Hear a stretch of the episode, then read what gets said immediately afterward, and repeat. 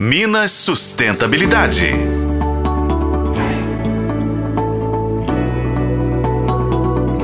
Hoje eu falo sobre a sustentabilidade de uma forma diferente.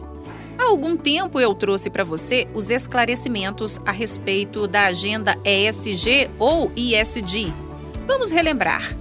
Em inglês, a sigla significa Environmental, Social and Governance, que traduzido para o português é ambiental, social e governança. E tem aqui uma explicação do Sebrae que é muito clara. Sustentabilidade é a visão estratégica da empresa em um modelo de negócios voltado à geração de um maior impacto para a sociedade.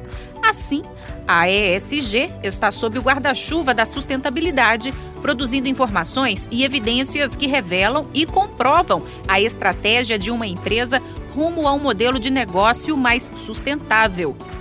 O caso é que não adianta a empresa se preocupar apenas com a sustentabilidade no que diz respeito a bens renováveis se não se atentar para o lado humano que atua em suas produções, que são os colaboradores, fornecedores e consumidores.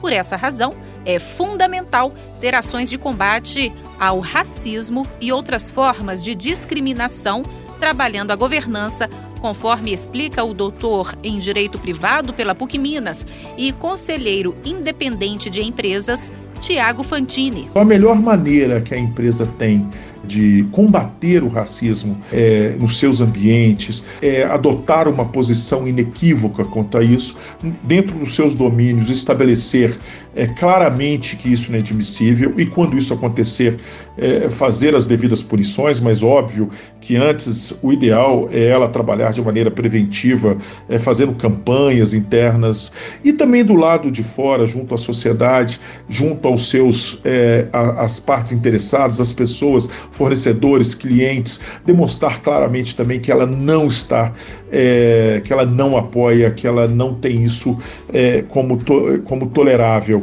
E ela passa passando uma mensagem clara, é, todos aqueles que estão envolvidos com ela é, vão perceber é, que ela não, não, não será parceira de pessoas ou empresas que pratiquem ou deixem é, é, situações como essas acontecerem. Podemos citar aqui um caso recente de racismo no futebol, que é o do jogador Vinícius Júnior do Real Madrid, e a atitude que o Santander tomou de não renovar o contrato com a La Liga para a próxima temporada do Campeonato Espanhol.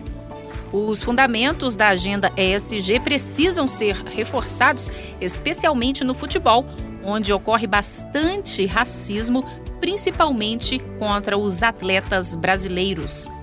Em breve falaremos mais de sustentabilidade por aqui. Para a FM O Tempo, Patrícia Sattler.